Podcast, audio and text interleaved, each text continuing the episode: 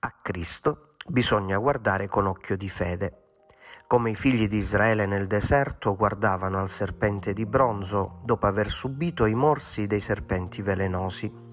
Ma anche noi siamo stati avvelenati dal serpente antico, anche su di noi incombre l'ombra funerea della morte eterna. Per questo bisogna guardare a Lui con fede, per essere da Lui risanati, guariti, vivificati dal soffio della sua vita eterna. La fede in Lui salva, la non fede ci lascia in quella morte che pende funesta su ciascuno di noi. C'è quindi un giudizio che si esercita sul mondo e che opera l'uomo stesso quando preferisce le tenebre alla luce e la morte alla vita.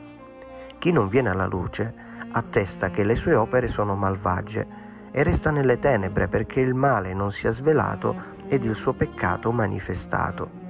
Chi invece si apre alla fede si pente del male vive ed opera tutto secondo la volontà di Dio, compie ogni cosa alla luce della sua verità. Illusorio e malvagio è il pensiero di quanti restano nelle tenebre e proclamano un giudizio di luce anche nell'ultimo giorno. Quando verrà di nuovo, il Signore ratificherà la nostra scelta di vita o di morte eterna e confermerà quanto ognuno avrà deciso nel suo cuore, oggi nel tempo favorevole della misericordia dell'amore fino alla fine di Cristo Gesù.